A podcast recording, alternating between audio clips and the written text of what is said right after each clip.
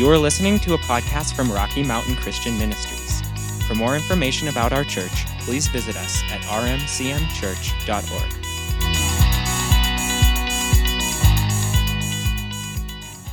So, this is the third week we're talking about the Holy Spirit, and we've been talking about his relationship with us, who he is, what Jesus said he would do, and all of that.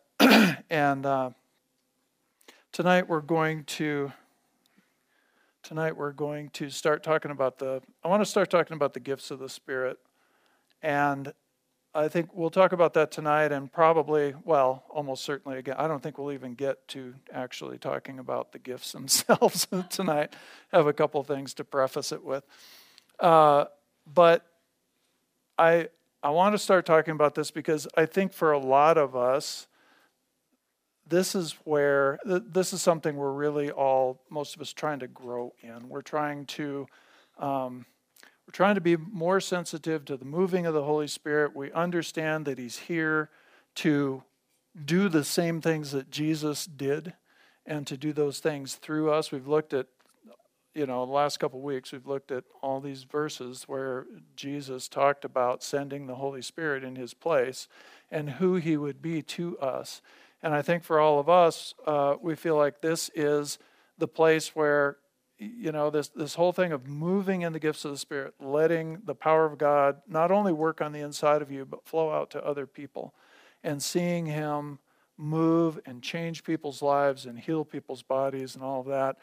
We're trying to grow in that. And I do think it's a growing process in learning how to be sensitive to the Holy Spirit, to what He's doing, to how He moves, to how you hear him and and and you know know what he how he's directing you. I mean, I think that's probably for the rest of our lives. It's a that's a growing process. So I don't want to. I'd say all that just to say I don't really want to hurry through this section. And so we're just going to get into this and go wherever we go, and we'll definitely have some time um, at the end for questions. I will leave time tonight for questions or comments or discussion. And also, I think I say this to you every week if there are things you have wondered about and you would like to know, I can't promise I can answer all your questions, but I'd like to try. So if there are things you would like to know on this subject, then you know, uh, write it. It's it helps me if you write them down or email them to me or text them to me or do something like that. Uh, because if you just come up and ask me, then I'll probably forget. But otherwise, uh, we'd, we'd like to address those things. So we're just going to start here. Uh, there are a number of things. The Bible has a lot to say about this. Um, so I want to start by just talking about the fact that it's really clear in the scripture that Jesus intended for every believer to have this experience with the Holy Spirit. Not all believers do, not even not a lot of people it depends on you know what kind of if you grew up in any type of church some of you didn't some of you did uh, different church backgrounds there there's a segment of the body of christ that just doesn't deal with this issue. They just don't talk about the baptism in the holy spirit the gifts of the spirit moving and all of that being for today. Some actually believe that it passed away with the last apostle. Some uh, you know there are all kinds of beliefs out there. But if you were to just simply read your bible without any uh, being talked out of it, you could never really come to that conclusion. I mean, it's very clear. And again, we spent a lot of time talking through these uh, verses. The the one that Uh, the only one I wanted to bring back from the last couple of weeks was John 7:38 where Jesus said, "He who believes in me, okay? So that's all believers. As the scripture said, out of his heart will flow rivers of living water." And then it goes on to say he was talking about the Holy Spirit. And then he told the disciples and we looked at those verses in Acts chapter 1. He's sending them out into the world and he told them don't go anywhere. Wait here. Wait in Jerusalem for this outpouring of the Holy Spirit. And in a few days, you'll receive power when you're baptized in the Holy Spirit. And so there's no question that that was for all of them. We're also going to see later as we start to look at the, some of the verses. We're not going to do an in-depth study on. We're going to go through the gifts. We're going to talk. I mean, we're not going to study all of these chapters. But if you look at 1 Corinthians chapter 12, 1 Corinthians chapter 13, 1 Corinthians chapter 14, that whole chunk is on the gifts of the Spirit and how they work and what they are, how they flow. There's a lot of directive there about how they would flow in in a church service. Uh, Paul gives a lot of instruction on that there. But if you look at that, when it starts talking about the gifts of the Spirit, it uses this, this phrase, every man. Uh, he gives unto every man. And, and that phrase from the Greek language just means, it means every man. It means every believer. And so this is for everybody. It's for all of us. And it's something that God has given to all of us. And we see, when we look at the book of Acts, we also see just that huge transformation in the disciples when they did wait in Acts chapter 1 and 2 and on. When they did wait, the Holy Spirit did come. They were empowered by the Holy Spirit, and they were totally different people. They went out in the street, and miracles started to happen, and they were uh, speaking in other tongues, and they were preaching, getting thousands of people saved and, and before that they were hiding in this upper room you know afraid to with the door locked you know so i mean we see the the complete transformation that happens to them. And I, I again i'm just trying to preface a lot of things before we actually look at the gifts tonight. And one of the things is yeah, there's sort of a i don't know why we even discuss these kinds of things but people talk about you know well you know the, the gifts of the spirit are for out in the street well, that's absolutely true. We need the gifts of the Spirit working out there. I think, you know, we were talking about some things last week, and Annie brought that up that so glad that the power of the Holy Spirit is there so that you can you can go and for somebody rather than just having to have some kind of philosophical argument with somebody about who Jesus is or whatever whether you know instead of having not that we shouldn't know those things but I just I don't have nearly as much confidence in apologetics in, in knowing, you know, being able to build a logical argument for somebody and talk them into believing in Jesus as I do in telling people about Jesus and sharing what he's done in our lives and who he is and what the scripture says. But when you get to pray for that person and they get healed, they know something happened. You know, when you when the Lord gives you a word for them of encouragement, but it's something that nobody could possibly have known, but that God told you about it and you said it to them, and they go away from that. They had an experience that confirmed the words that you said to them. And I remember those days in you know in my life that when we first um, got involved with the church where the gifts of the Spirit were in evidence and these things were happening. And, and we saw people, and of course we still do. We see people get their bodies healed. We see these different things happen.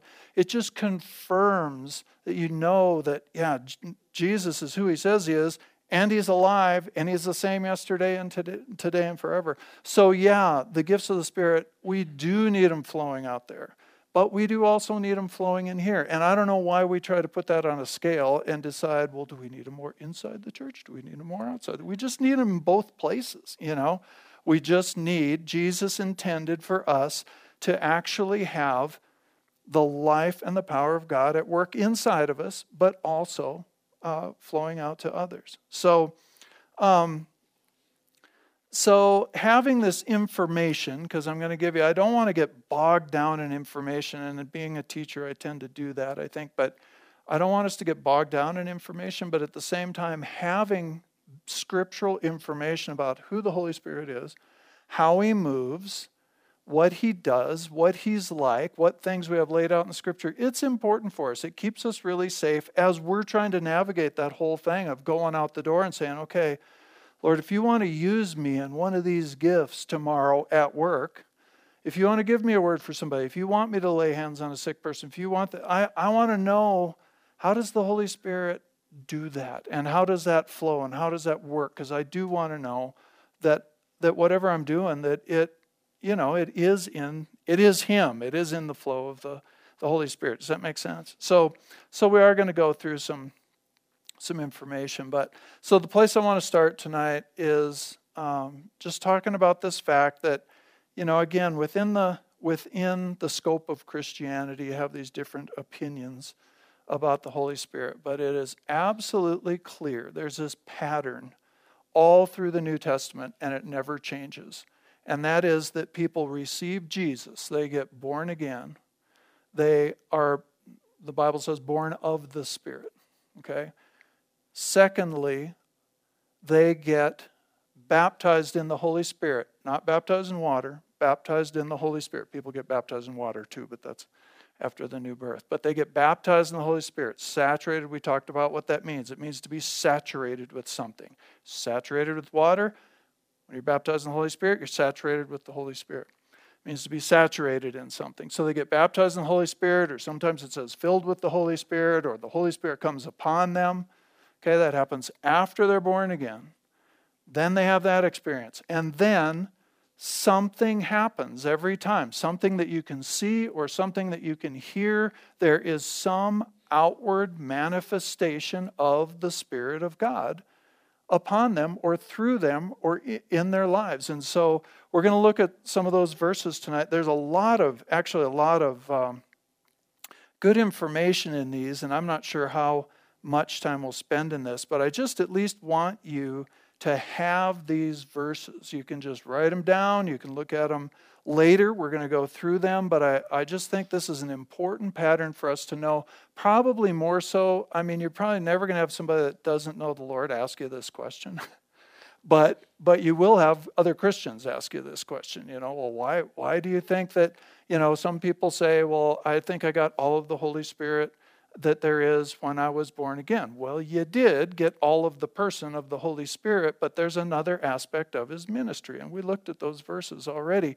It's clear, there's no question that there's this second experience that we can have with the Holy Spirit that Jesus called the baptism in the Holy Spirit or being filled with the Holy Spirit. So let's just go through these. I've got about five passages here for you. The first one is in Acts chapter 2. Uh, and and we've looked at these. You know these verses. Uh, many of you, the Acts chapter two, verses one through four. And this is when the disciples were hiding in that upper room and, and praying and waiting for what Jesus had promised for the Holy Spirit to come upon them. And, and so it, it says, when the day of Pentecost came, they were all together in one place, and suddenly a sound like the blowing of a violent wind came from heaven, filled the whole house where they were sitting they saw what seemed to be tongues of fire that separated and rested on each of them. All of them were, in this case it says, filled with the Holy Spirit and began to speak in other tongues as the Spirit enabled them. So, a couple of things. Jesus said, in a few days from now, back in Acts chapter 1, he said, in a few days from now, you will be, you will receive power, you will be baptized in the Holy Spirit. Okay? Now, the scripture tells it uses this other terminology. They were all filled with the Holy Spirit. For the most part, those two terms can be somewhat interchangeable, and we use them interchangeably. The only other thing is that there are places that you'll see uh, in the New Testament where after people, these same people, are filled and baptized in the Holy Spirit and they begin to move in the Holy Spirit. Then there are times later where it'll, at a specific time, it'll say they were all filled and they spoke boldly or they were all filled. So there's this other terminology that's used sometimes where they've already been baptized in the Holy Spirit, but the, the Greek term means to, to fill to overflowing till it's just running over. And sometimes when we're up against something, we're praying over something, Spirit of God will just come on you and just refresh, refill, cram you full to overflowing again and give you whatever it is you need in that particular situation. But it says they were all filled with the Holy Spirit, and so these people we know, let me back up. These people we know, these are the disciples. In John chapter 20, verse 21, it said they received, Jesus said, received the Holy Spirit and he breathed on them. And I believe that's where they were born again. So then, those same people, days later, weeks later, we see being baptized in the Holy Spirit. And then we see in this case, they began to speak in other tongues as the Spirit enabled them. Okay, and I don't want to get off on this, so, but tongues, because we'll talk about this when we talk about the gifts and we talk about tongues, we talk about interpretation, we talk about all that. But um, I think this issue about tongues is one of the things that, for whatever reason, the church, and again, Christianity as a whole, has been real divided over, and there really isn't any reason for it. And we will take the time because I think it's actually one of the most common uh, gifts that we see, particularly in the sense of you having a personal prayer language in other tongues. That is just such a wonderful, valuable thing, and we'll talk all through that uh, on another night, but it says here, they began to speak as the Spirit enabled. And one of because people will people get so freaked out about the idea of tongues or any of the gifts because they have this perception that what's going to happen if I allow any of this to go on, it's like I'm going to go into some kind of trance and, you know, stand there and God's going to squeeze this language out of me. It isn't ever like that. God never takes control like that and forces you to do anything. It's just not his personality, it's not his nature. He gives you, I think the King James Version uses the word unction. I kind of like that. Here it says, uh, the Spirit enabled them. Uh, he gives you, there's a sense that comes up on the inside of you of something that needs to pour out. And, and in this case, it was in other tongues. But they spoke, the Spirit enabled. Okay, so they yielded their will to what the Holy Spirit was doing. So they were born again, they were filled with the Spirit, they began to speak with other tongues. And we know they went out into the streets and were praising God in other languages that they didn't know, which is what tongues is. It's, it's a language that the speaker doesn't know. And, and there were people all over in Jerusalem from all these places, and they, a lot of them heard them speaking in their natural language from somewhere else in the earth, and they heard them praising God. That's what they were doing, praising and glorifying God. So we see that pattern in these verses. That makes sense? Just say yes. Uh, so then over in Acts chapter 8 is the next one. All right, and this is a, begins in verse 12. This is a situation where Philip, who was one of the disciples, he went to Samaria and he started to, to talk to people about Jesus. And a bunch of people got saved. They got born again. And in verse 12 it says, when they believed, uh, when they believed Philip as he preached the good news of the kingdom of God in the name of Jesus Christ, they were baptized. That means baptized in water, both men and women. Okay, so they got born again. Step one. All right, they gave their life to Jesus. They believed the word and they were born again, and they demonstrated that outwardly through water baptism. Okay, and then in verse 14, that same chapter, it says, When the apostles in Jerusalem heard that Samaria had accepted the word of God, they sent Peter and John to them. When they arrived, they prayed for them that they might receive the Holy Spirit because the Holy Spirit had not yet come upon any of them. So you see that terminology come upon. We said the Holy Spirit comes into us when we get born again. For us, He starts to work in us when he comes upon us at the baptism of the Holy Spirit, it's for somebody else. It's for ministry. It's, to power us, empower us for ministry. So the Holy Spirit had not yet come upon any of them. They had simply been baptized into the name of the Lord Jesus Christ. So it's very clear there. They were born again, hadn't yet been filled with the Holy Spirit. Then Peter and John placed their hands on them. So in this case, the Holy Spirit didn't just fall on the house, okay? they prayed for them. Peter and John placed their hands on them. They received the Holy Spirit. Then there's this guy, Simon, that's around there. My impression is he was not a believer by what he does here. But anyway, he was there. He witnessed all of this. It says, when Simon saw that the Spirit was given at the laying on of the apostles' hands, he offered them money and said, Give me also this ability so that everyone on whom I lay my hands may receive the Holy Spirit. So here's this guy. He saw something. We don't know what he saw. We don't know if they started speaking in other tongues and prophesying, which a lot of other people did. We don't know if they fell out in the spirit. We don't know what happened. It doesn't say, but there was something that could be seen when the Holy Spirit came upon them. There's always something that you can hear or something you can see.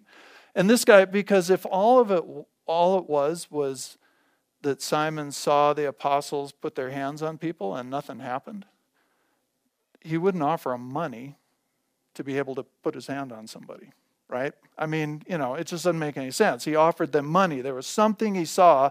He wanted to buy the ability to do it. So again, we see these people get born again. We see them get baptized in the Holy Spirit, and we see that something visible took place there. Some outward manifestation or expression took place when the Holy Spirit came upon them. So it's the same pattern. We see it over and over and over. Acts chapter 10 is another one, verses 44 through uh, 48. Okay, and this is when, and we won't, well, we may read it. Anyway, this is when God sent Peter to the house of a Gentile, Cornelius, who had been praying. It was a guy who loved God, and he was praying. And God sent Peter, told him, I want you to go to this house. I want you to pray for these people. And, um, and so Peter did that. So, so at this point in history, the Holy Spirit had been poured out on the Jews and then on Samaria, but they're related. It, he hadn't been poured out yet on any Gentiles. He was available because Jesus had gone to the cross, and Jesus had already told these guys, You're going to go into all the world, right, and preach the gospel. But in their heads, I think they were still thinking all the all the world meant all the Jews, you know, because that was the you know that was the mindset through the whole Old Testament. They were the covenant people, and so Peter goes into the house of this Gentile, which you know he wasn't under the law, he wasn't even supposed to do, but it says. Uh, and he starts talking to him about Jesus. And in verse 44, it says, While Peter was still speaking these words, the Holy Spirit came on all who heard the message. So I think this is interesting. There are only two places in the Bible where the Holy Spirit just fell on people without somebody praying for them or them praying and asking or something like that. First one was in the upper room when he came on the Jews for the first time. And the second one was right here when he came on the Gentiles for the first time. Be, and I think the reason is because those guys never would have prayed for these people to receive the Holy Spirit because they were Gentiles. You know, I don't think it would have entered their mind. I don't think they were mean. I think that it just never would have entered their mind. And, and it says, uh, the circumcised believers, the Jewish believers, Peter and his group, who had come with Peter were astonished that the gift of the Holy Spirit had been poured out even on the Gentiles. You know, thank God. For they heard them speaking in, in tongues and praising God. So again, there was something that could be, they got born again, they heard the message, they believed, the Holy Spirit came on them, they started speaking in tongues and praising God. Okay? And then Peter says, Can anyone keep these people from being baptized with water? So again, we see that that's a separate being baptized in water is something we do after we get born again. And it's like a it's like a wedding ceremony or something. It's something has already happened in your heart and then you give this outward expression to it that makes it public it makes it accountable. You go down you identify yourself through the de- with the death burial and resurrection of Jesus through water baptism. But in this case these guys you know they believed the word so they were born again the Holy Spirit came on them, and then it's like, well, I guess we better baptize them. You know, we better baptize them in water because uh, obviously the Holy Spirit is accepting them, so I guess we should too. So uh, he ordered that that be done, and and they baptized them. But again, same exact pattern. I'll give you just one more. Acts chapter 19, verses 1 through 7.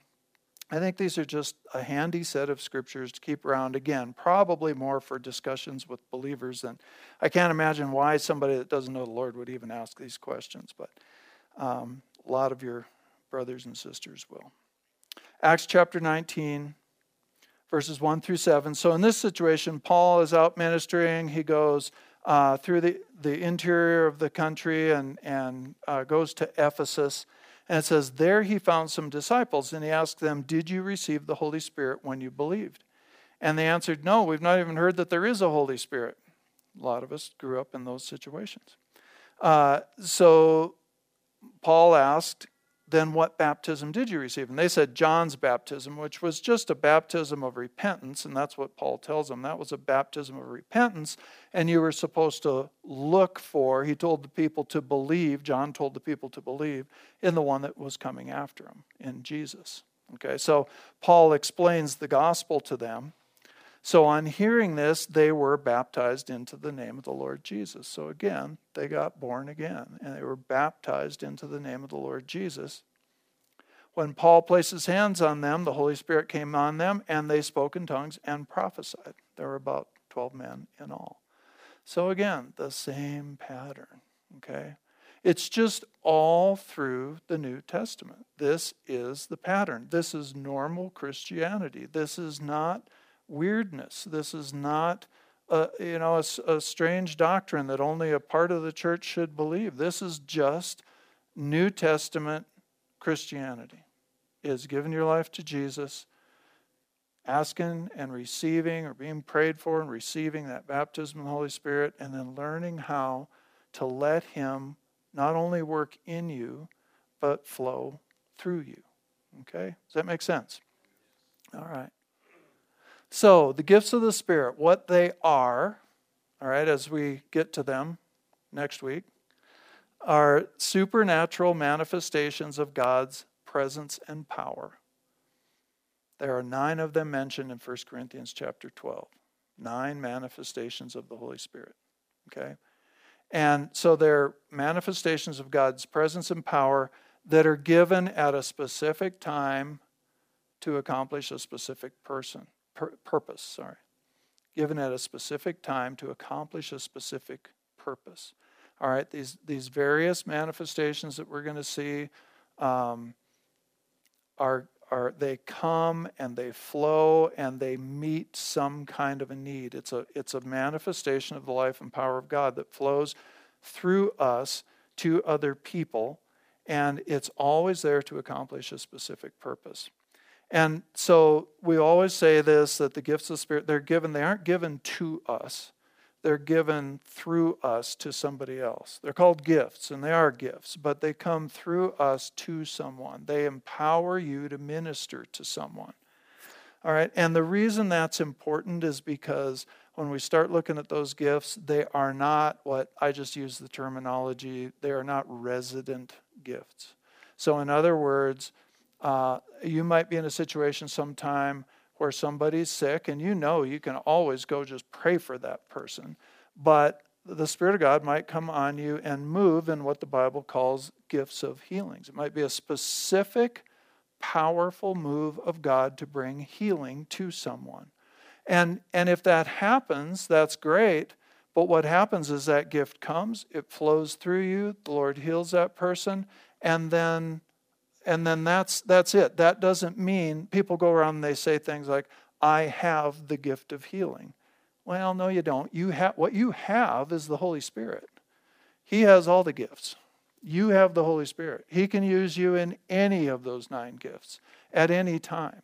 And I just think it's bad terminology. I just think it's something we should stay away from. It's always a problem when we start to allow our identity to get caught up in our gifts or a gift that like this that works from time to time. You know i tend to move in words of wisdom words of knowledge. That just seems to be the way god uses me uh, if it's going to be one of the spiritual gifts. And so um, when when that happens i but i don't i don't want to create my identity in that. My identity is I'm a believer in Jesus Christ, I'm a child of God. But when it's the same thing, honestly, with being called to an office, I'm a pastor. It's something that I do, it's something God has called me to do, it's something He graces me to do, thank goodness. Uh, it's not natural to me, but it is not my primary it's that's not my identity and as soon as we start to take a gift or take a title and make it our identity, then we start to move over into a real works mentality. I, I would start to think that I have to present myself, you know, in some whatever that, you know, whatever that weird picture of what a pastor is supposed to be is, you know. And uh, you know, you think you start to have to present yourself that way. You have to start to present yourself a certain way when you start to think that one of these things is your identity. It's not your identity. Your identity is you're a child of God. You possess the Holy Spirit. The Holy Spirit moves in the gifts from time to time. And actually, we're going to see that um, very clearly from the scripture that the gifts come and go. That's the way these gifts work. They don't rest on a person, they don't live in a person, they live in them in the person of the Holy Spirit, but uh, they, they come and they go. Okay? Um, another thing is just that the moving of, you know, moving in the gifts of the Spirit, it's not necessarily a sign of Christian maturity. You know, uh, you can be, in fact, the church where we see the very most of this discussed, the Corinthian church, Paul, the whole letter of First Corinthians is written to correct the church.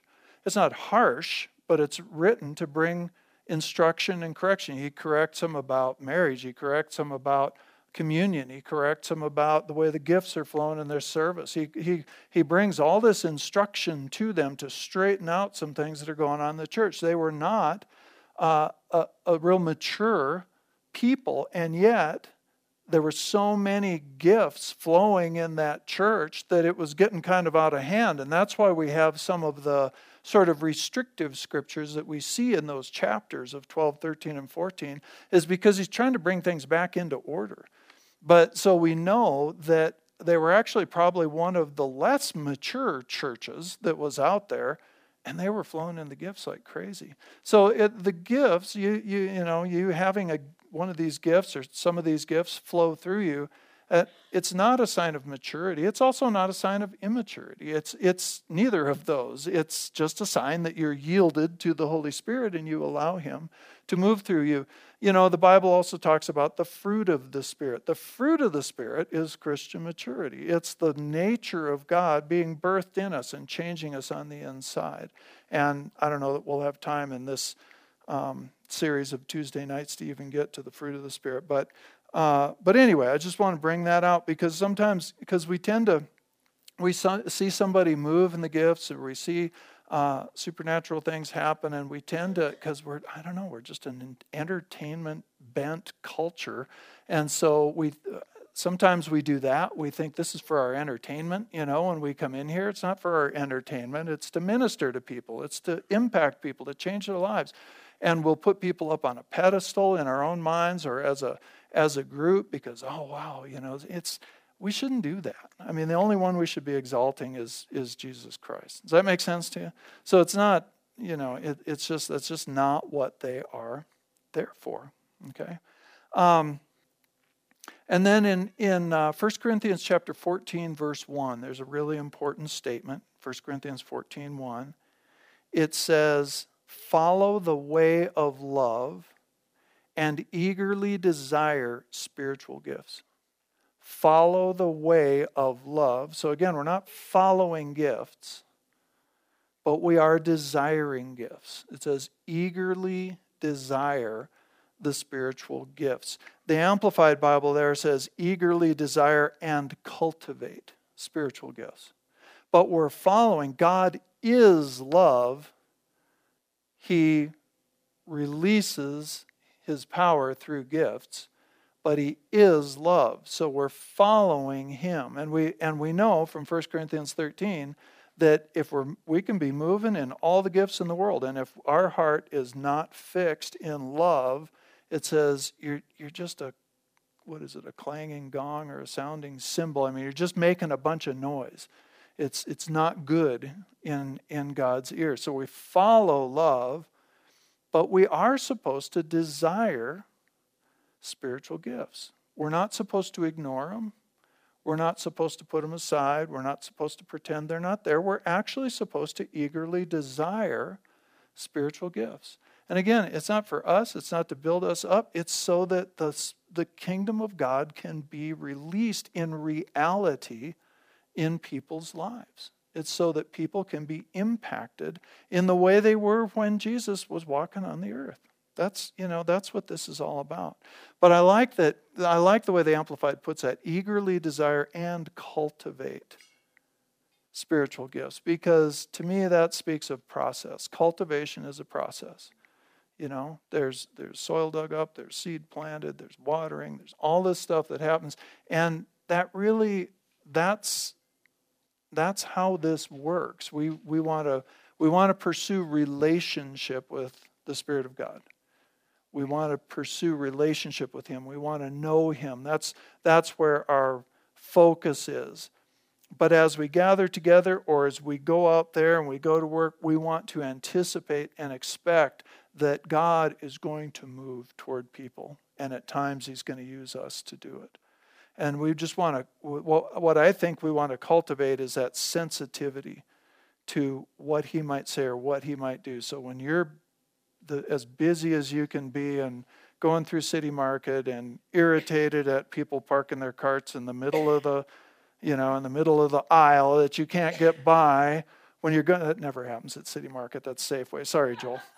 Uh, so yeah when uh, this poor guy, every time I'm at the gas station, I hear phone call for Joel, phone call for Joel, and I pray for you. Um, anyway, when you're irritated and all that's going on, you're able to realize that the Spirit of God is saying, you know what? I want you to pray for that person. That person needs encouragement, you know, whatever it might be. I think that's what we need to cultivate is that, that sensitivity um, to all of that. Because the what the gifts do is they confirm the message of Jesus Christ. And that's exactly what Paul said. We'll probably see it tonight. I think I have this verse down here somewhere. It's exactly what Paul said to the Corinthian church. He told them that the message that you've believed has been confirmed in you through these gifts working. And again, it just takes it out of the realm of just head knowledge about Jesus or, you know, um, good doctrine, which again, we believe in good doctrine, but if that's all our experience with Jesus is, we're really missing something. I mean, we're really missing that living, breathing, uh, walking with Him and watching Him uh, work in people's lives thing. Okay?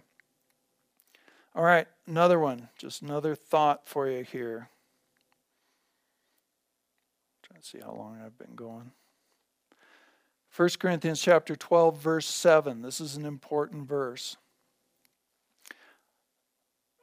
There's actually two verses. I'm going to read verse 7, I'm going to read verse 11. We're just going to kind of put them together.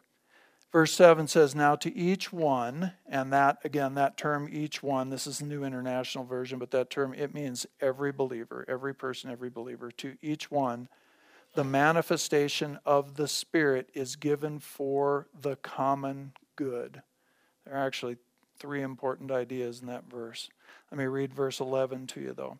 All of uh, all these, all these gifts, are the work of one and the same Spirit, and He gives them to each one or each person just as He determines. Just as He determines. Okay? So, one of the important points there is the sp- gifts of the Spirit flow as He wills, not as we will. It's just as He determines. We don't get to go in and decide, oh, okay, I'm going to, you know, I'm going to go, I'm going to have three prophecies at, at work today or at church today, and I'm going to do this. I'm going to, I think I'll move in the working of miracles at noon. You know, we don't get to do that. We, our part is to be, just be open and be sensitive to Him. All right? They move as He wills. I do think it's important, especially when we gather in a church service, that we come expecting. I think it's important that we come ready to be used and, and, and expecting, putting a draw on Him, expecting Him to do some things. We may see Him and we may not. He's always doing stuff when we, when we get together, okay? Um, so our part is to make ourselves open and available. He'll choose what to do, when to do it, where to do it. All right. So that's one thing. Um, it also tells us here, and, and we'll probably look more at this next week, this terminology in verse 7 is so important. It says the manifestation of the Spirit, talking about the gifts. The manifestation of the Spirit is given for the common good. Okay, that word manifestation tells us a whole bunch about the way that the gifts work. It's, it's a Greek word, phaneros, P H A N E R O S, I think phaneros. And in the culture at the time, what that word meant was the appearance, the sudden, unexpected appearance of a ghost and disappearance of a ghost. Okay? So it was a spirit becoming visible and then invisible. That's what that word meant. So, what that tells us about the gifts of the Spirit is the Holy Spirit, as He moves through one of these gifts, He's making Himself known, visible. Something is happening outwardly. But that, whatever that release of His life or His power or His words or whatever it is, what, what, whichever one of the gifts it is, it comes and then He's done. Again, it's not resident in the sense that that's my gift now that make sense? It flash it is a flashing forth of the Spirit, of the life and the presence of God. So there's no point in us getting all haughty about, you know, oh, I have the gift of healing or I have the gift of this or that.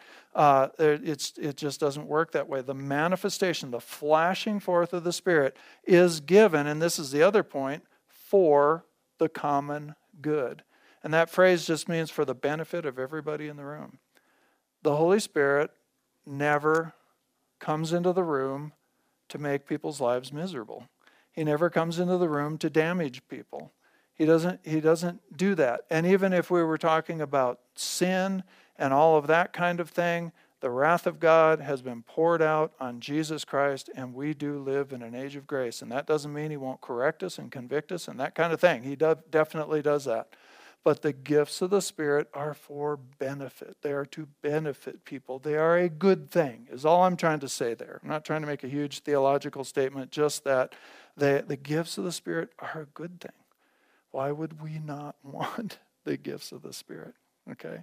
So we never have to feel any pressure, you know, to perform. We don't have to try to make things happen. We don't have to do any of that. We just need to learn to be sensitive to the Spirit of God and welcome whatever it is that He wants to do. He has the best idea for, for every church service, He has the best idea for people you minister to. Okay? So let's see. I'll just give you one more passage and then we'll quit for tonight. Um, in 1 Corinthians chapter 1, 1 Corinthians 1, 5 through 7. This is actually a, a big passage. I probably won't give you all of it. I mean, there's a lot in it, it's not that long. Uh, Paul says, So that in everything, you, speaking of the church there in Corinth, you were exceedingly enriched in him. You were enriched in Christ. That word means you were you were made wealthy in spiritual things to the point where you have no lack. There's no lack of gifts. There's no lack of, he talks about their, their spiritual knowledge and that kind of thing. There's no lack of any of that. In all speech, empowered by the spiritual gifts, and in all knowledge with insight into faith. In this way, okay, in this way, all these gifts flowing in the Corinthian church, in this way, our testimony about Christ was confirmed and established in you so that you are not lacking in any spiritual gift as you eagerly await uh, Jesus coming. So it says that the that the message, uh, the testimony about Christ, the word of God that came to them was confirmed and established. That that word literally means it was authenticated, it was verified, it was proved to be true.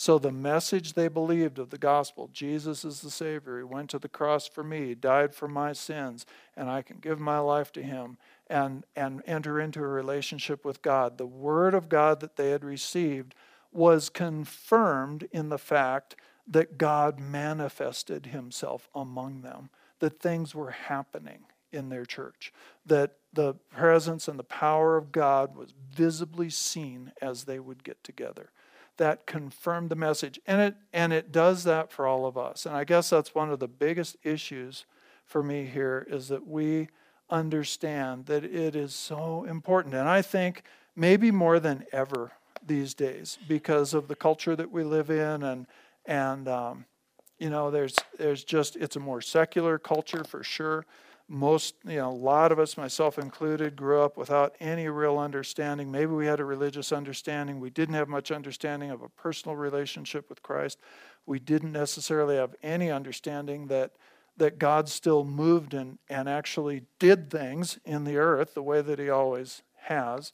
Uh, we a lot of us didn't grow up with any of that, and so I think there are a lot of people who accept Christ based on um, doctrine alone. And I'm not saying that's a terrible thing. I'm just saying I believe that misses so much of the experience that Jesus wanted us to have, so much of the personal walking and talking and teaching and uh, of the Holy Spirit to us and in us and the, the change of heart where we actually we're not just putting on some religious facade we're actually changed on the inside and day by day week by week year by year we become different people uh, and, and then also the way that God wants to use every single believer to minister to the world and to bring his love. And I've said this a lot of times. I don't think you can adequately adequately express the love of God without the spirit of God, without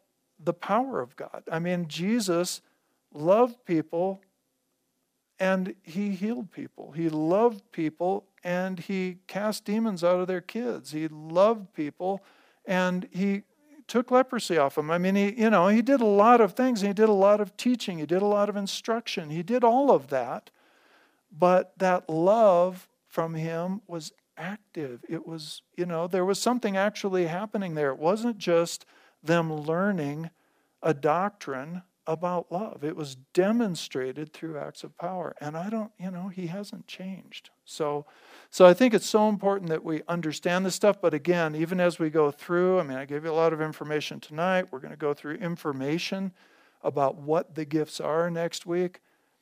But I don't want us to get bogged down there. I want us to really be thinking about how how do what does this mean? You know, how do I carry this out into the world? And how do I learn, you know, to be sensitive to the Spirit of God and and carry this out into to my place? And a lot of that is just deciding to be yielded. A lot of it is just deciding to be yielded.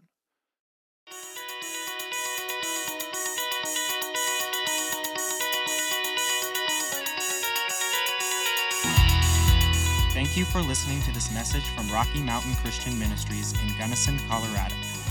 We hope you will visit us at rmcmchurch.org, like our Facebook page, or subscribe to our messages on YouTube.